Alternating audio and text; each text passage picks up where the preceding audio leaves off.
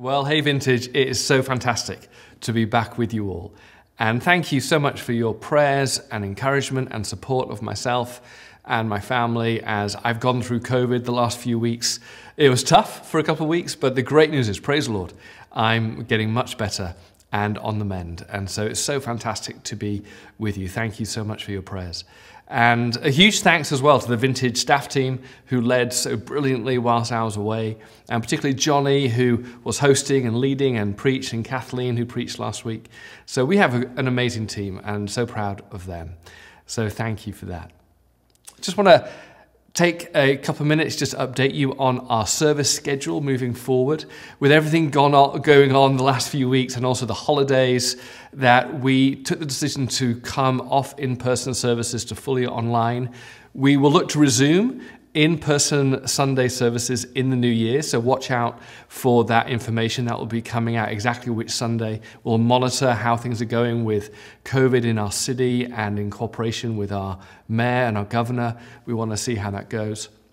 But we will be having an in person as well as online Christmas Eve service. So watch out for those service times coming out for Christmas Eve. That will be fully mask compliant, social distance, six feet. We're making sure that's happening. But at such an important time where many are feeling lonely and um, in lockdown by themselves, that is such an important time for us to gather in safety to celebrate the birth of Jesus Christ. So watch out for uh, sorry, watch out for the service times for Christmas Eve coming out on email and on our website and reserve a ticket if you're here in LA and able to join us. All right, so let's dig into God's word together and let's pray as we come to our sermon. Father, I thank you so much that you're with us as we look at your word.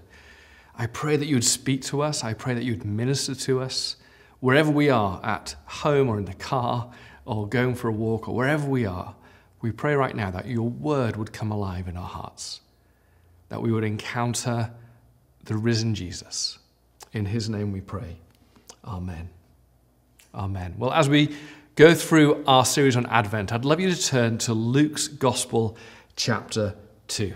Luke's Gospel, chapter 2. And we're going to look at a man called Simeon who encountered the young baby Jesus and erupted in joy. And written down in Luke chapter 2 is a famous song, the Song of Simeon, as he praised our Heavenly Father for the birth of his son in Jesus. So let's look at chapter 2, and we're going to begin in verse 25. At that time, there was a man in Jerusalem called Simeon. He was righteous and devout, and was eagerly waiting for the Messiah to come and rescue Israel.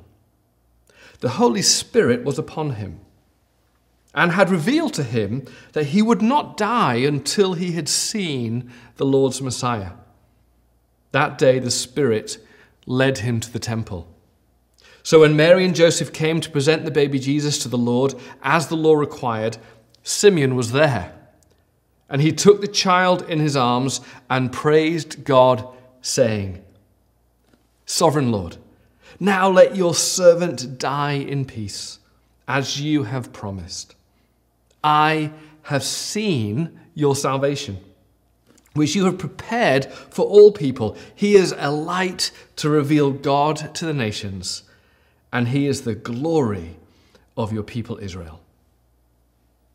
Jesus' parents were amazed at what was being said about him. We're in a season of Advent, and Advent means to wait, to look forward to Christmas. And for Simeon, he was waiting for the birth of the Messiah. And he'd been waiting a long time. He was an old man, it says.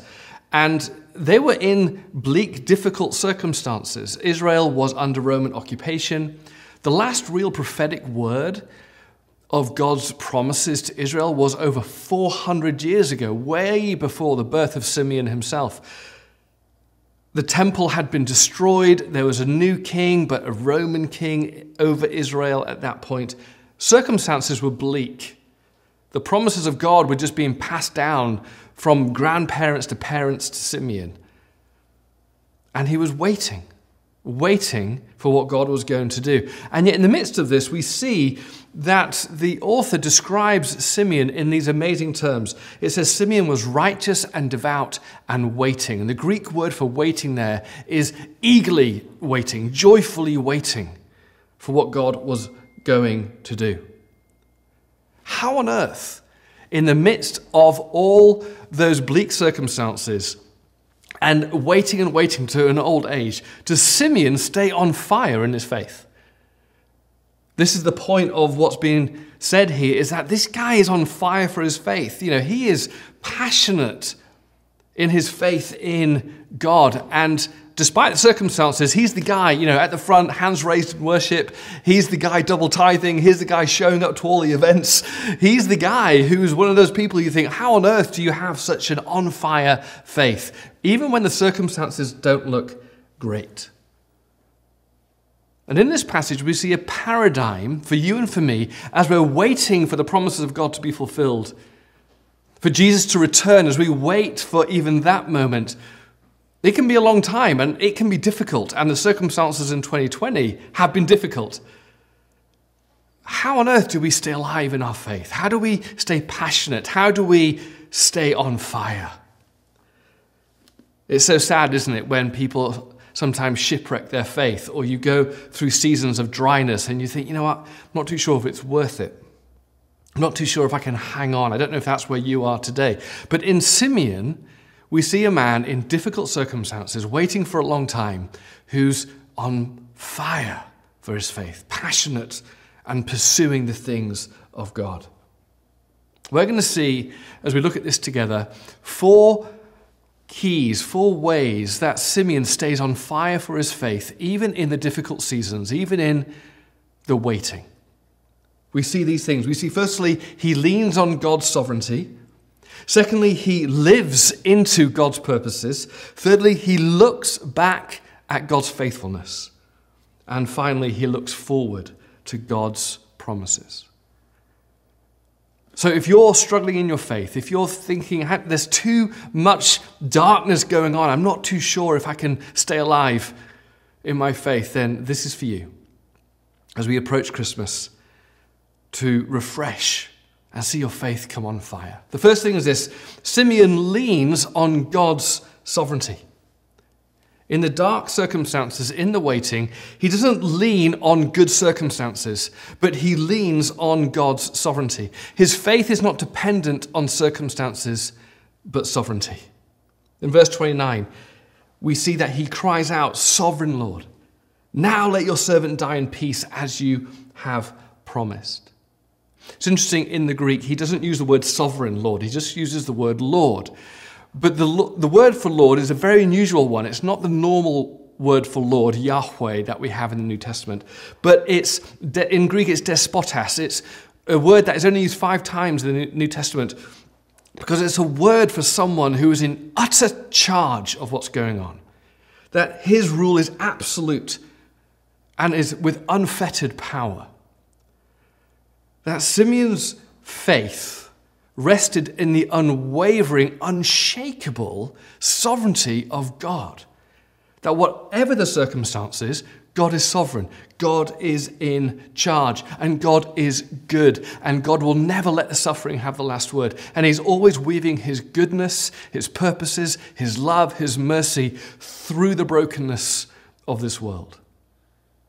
It's important to say whenever we talk about sovereignty that God is in charge, but He's not the author of darkness and evil in the world. He's not the author of suffering and sickness. In fact, because of His great gift of free will to you and to me, to choose Him or not, to choose what we do with our lives, what a great dignity that we've been given free will.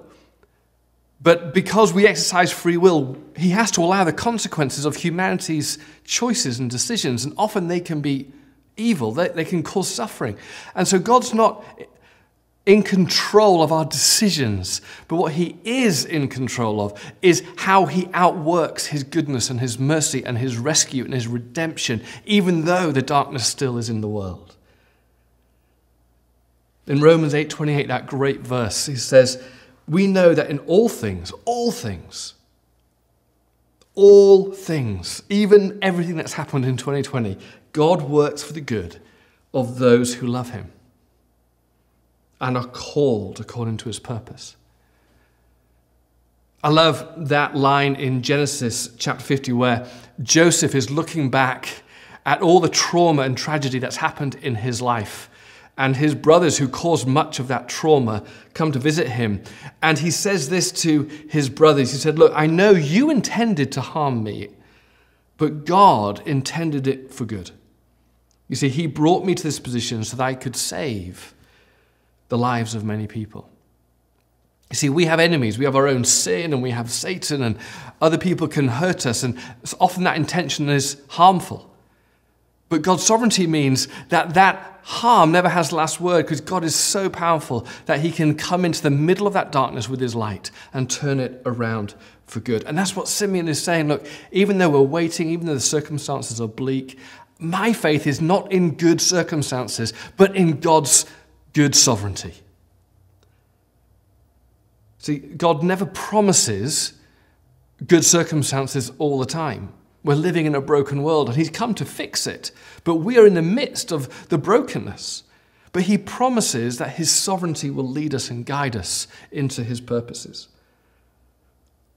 Our faith always is to rest not on good circumstances, but on God's sovereignty. That's why Charles Spurgeon said this When you go through a trial, the sovereignty of God is the pillow upon which the Christian rests his head. I don't know about you, but how many times have I been in difficult circumstances and I've gone to bed worrying? I've gone to bed overthinking with anxiety what might happen.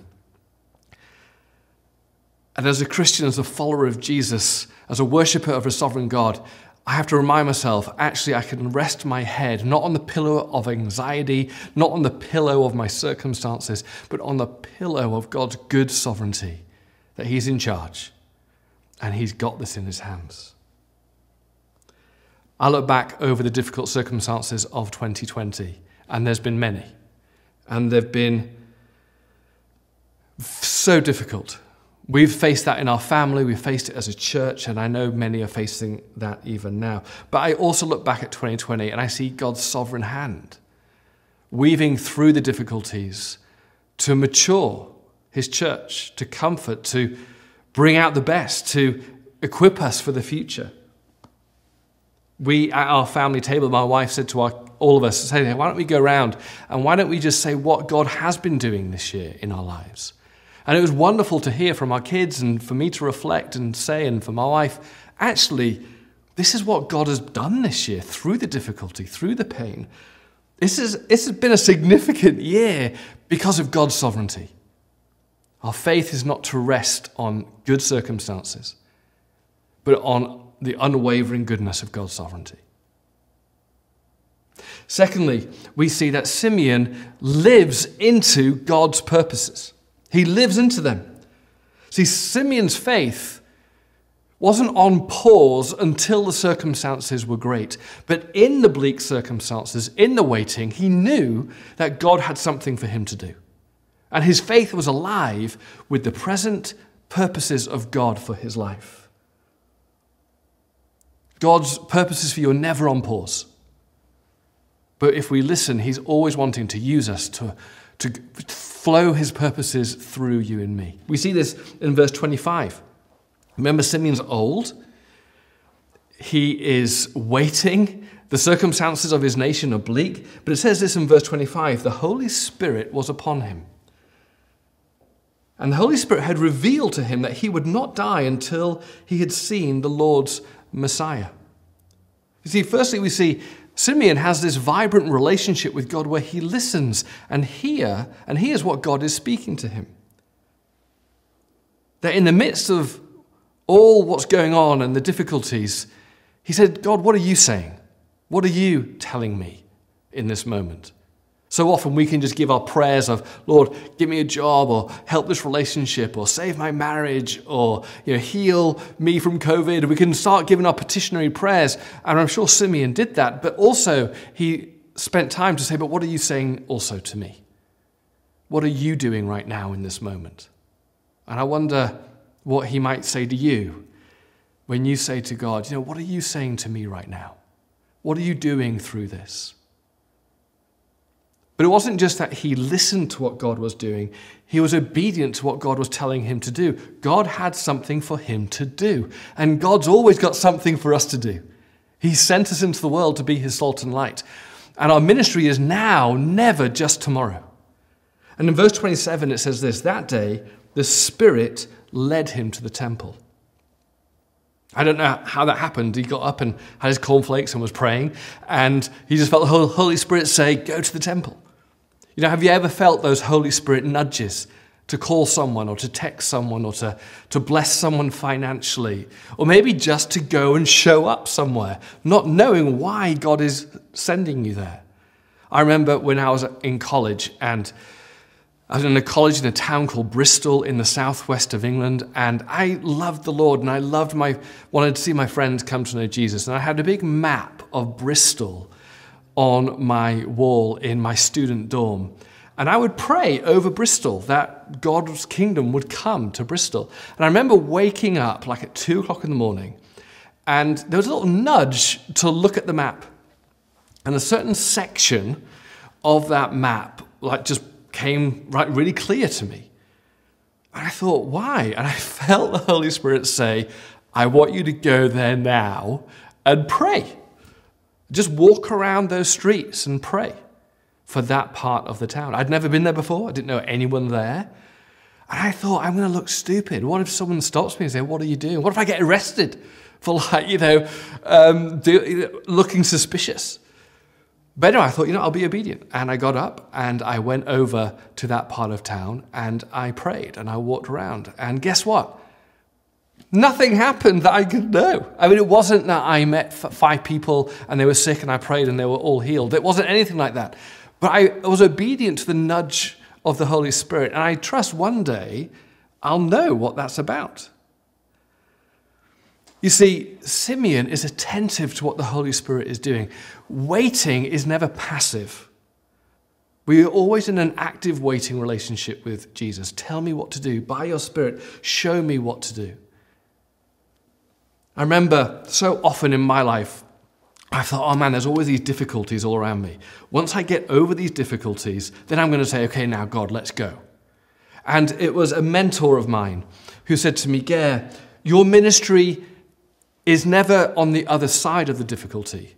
Your ministry is the difficulty. Your ministry is the difficulty. That God is sending light into the darkness. That's the point that you're in amongst the brokenness, not just to wait to get over it, but to minister in it. And that we see that all through the Bible, right? That when we're in difficult circumstances, God's got, I think, even more for us to do. Paul in prison, he's a church planter. He didn't expect to be in prison on death row. And his plans were to plant churches, and he couldn't. He was in prison, in chains, chained to Roman centurions. But he realized God's always moving, God's always working, and the difficulty is the ministry. And so he was in prison and thought, you know what, I'm going to preach to these prison guards. And it says in Philippians, it was because of that obedience to preaching in the difficulty that the whole palace guard came to know Jesus. Do you remember in AD 70, in the book of Acts, it talks about the, you know, the destruction of Jerusalem and the persecution of Jerusalem. And we read these stories of the church being persecuted in Jerusalem, actually not just AD 70, but before then, if you read the book of Acts. And it was then that the church was scattered. They had to be dispersed away from Jerusalem. But it was through that difficulty that we have these amazing stories of men and women who were young followers of Jesus planting churches outside of Jerusalem. That the gospel spread out because Jerusalem was under persecution. And then obviously we have Jesus, right? We have Jesus, his greatest victory was also the greatest moment of darkness on the cross. 2020 has been a tough year, and as we approach Advent, we're reminded that actually it's in the difficulty that God has great things for you and for me to do, to listen and to obey. I remember this came home to me dramatically when I was about 26 and my dad was going through major health problems. Uh, he's, had, he'd been diagnosed with heart failure and was on the heart transplant list. His work was not going so well and his health was tanking and there was lots of bad news.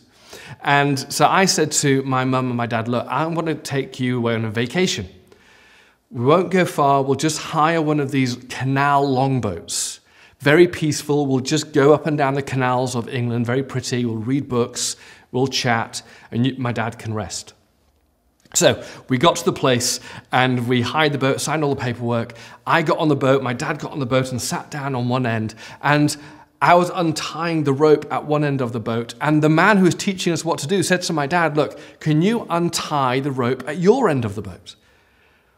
And so the rope was right there next to my dad. And for some reason, my dad thought it went untie the rope that was on the hook on the shore, on the path, not the rope there. Like, Dad, just untie that. But no, he stood up and he's fairly overweight and thought, you know what? There's about a, a meter gap. And he thought, great, I can untie that. So he leapt in the air to land on the grass, the slippery grass towpath next to the boat, and we all just held our breath as we saw this rather large man try and hop over the water onto the side. He made it, but immediately slipped, fell onto his back, and I, in gasp, I thought, oh no, I hope he's okay. And I looked at him, and he looked at me, and he lifted up his leg, and his foot normally went in this direction, but at this point, he looked at me and said, I think my foot is broke. As we both realized his foot was pointed in the wrong direction fully, 180 degrees. I thought, oh no, disaster after disaster.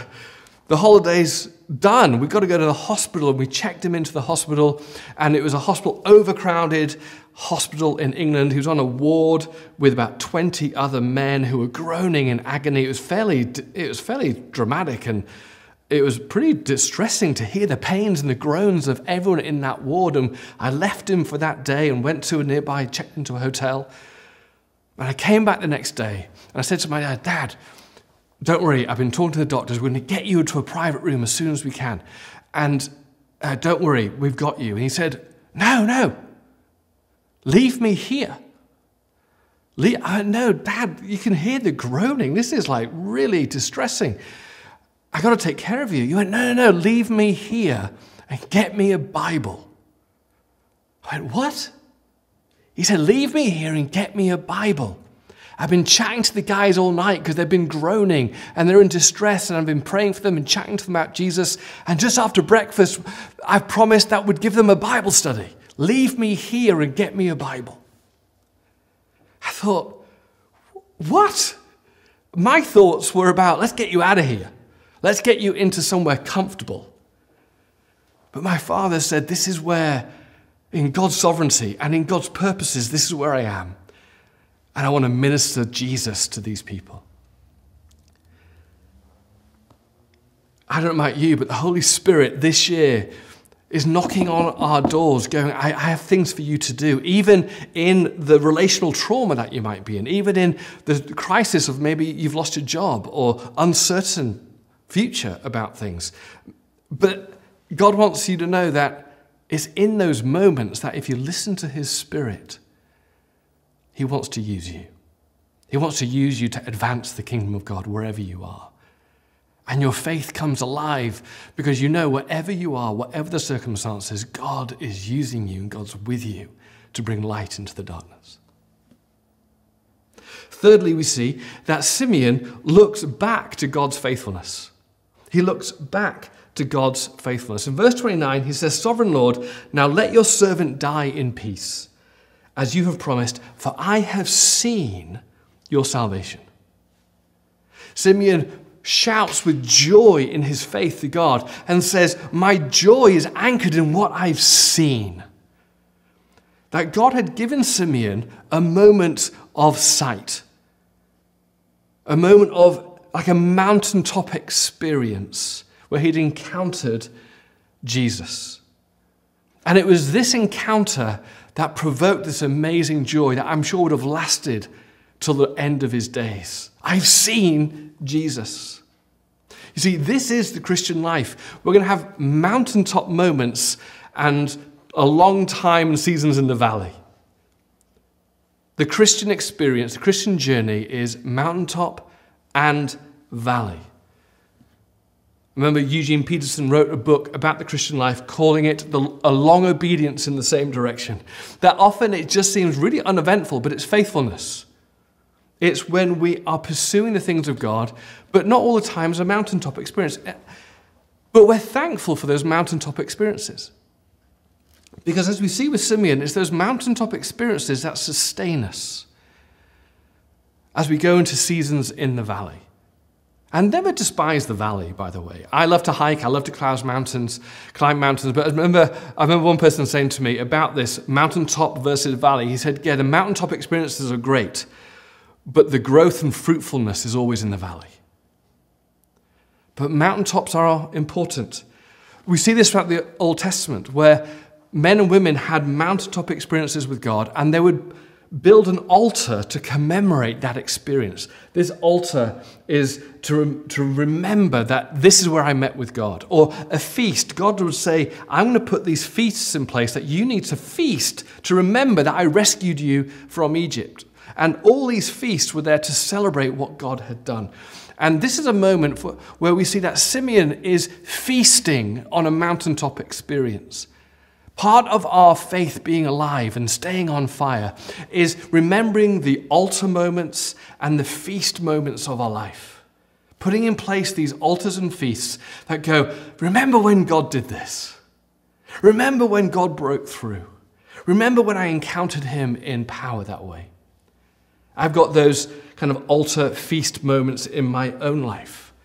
I remember when I experienced God in power, in His presence in worship, in a hotel room on Topsail Beach, just off the coast of North Carolina. I remember as a, a, child rededicating my life to God and having such a pivotal surrender moment on Malham Cove in the Yorkshire Dales. I remember God bringing me by just relationship through to a church that rescued my faith. I remember in Vintage Church the miracles that came all the time to get this church going. These are altar moments that keep me alive in my faith, that when I'm in a season of waiting and difficult circumstances, I remember the faithfulness of God. I want to encourage you this Christmas to take time to set up altars and feasts in your own life that you can look back and go, remember when God did this. These mountaintop experiences are not just for the moment, but they are pillars in our life that we reflect back on and celebrate. And then finally, as we come to land here, Simeon looks forward to God's promises. Simeon's faith was not just rooted in what God was doing now, in what God had in his sovereignty, but Simeon's faith was on fire because he knew what was going to come. He knew the end of the story. He looked at Jesus and said, I've seen your salvation, which you have prepared for all people, a light to reveal God to the nations, and he is the glory of your people, Israel. In Jesus, Simeon celebrated his arrival, but celebrated now the inevitable end, the inevitable outcome that God's plans are on track and God's plans will prevail.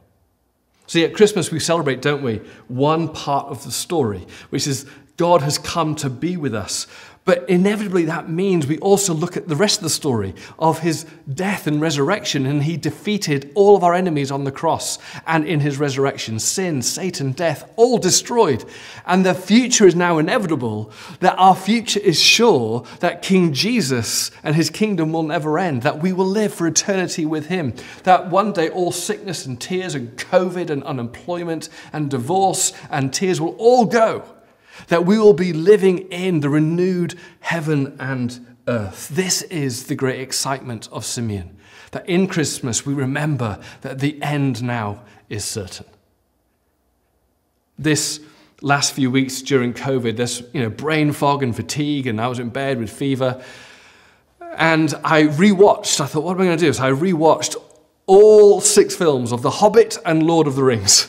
And it's amazing when you're watching it battle of orcs and goblins and dragons and all these things, and they're, they're about to die every five minutes. But because I'm rewatching it, I know the end of the story. I know what happens, and I know that ring is destroyed at Mount Doom at the end. And I'm watching it with a different lens because I know what's going to happen. And Simeon is looking at Roman occupation. He's looking at overtaxation of an oppressive government. He's looking at Israel being in tatters. He's looking at his old age. He's looking at all the bleak circumstances, but he's rejoicing because he knows what's going to come. And we're going to end 2020 rejoicing at what is to come, rejoicing in the birth, death, resurrection, and ascension of King Jesus, who promises he's going to come again, who promises that he's with us now, and who promises our best days are ahead because he is now King. That's why we read these words as I close For unto us a child is born, to us a son is given, and the government will be on his shoulders. And he will be called Wonderful Counselor, Mighty God everlasting Father, Prince of Peace. Of the greatness of his government and peace, there will be no end. And he will reign on David's throne and over his kingdom, establishing it and upholding it with justice and righteousness from that time on and forever. And the zeal of the Almighty God will accomplish this. Let's pray together. So, Father, in the midst of all that we're experiencing right now, and as we wait for the return of Jesus, Lord, we just choose right now as your people to lean on your good sovereignty, to live into your purposes of what you're doing now, to look back and celebrate your faithfulness, and to look forward to your sure promises. Wherever anyone is at right now, I pray, let your kingdom come. Let your presence just now encourage. Let your promise and your presence reassure. And let this season of Advent be a time like Simeon, where we burst into song, that in the midst of the difficult circumstance, we burst into song because of who you are. And as we worship now, we worship and celebrate your sovereignty, your purposes and the future we have in you. In Jesus' name, Amen. Amen. Why don't we stand together and let's worship Jesus?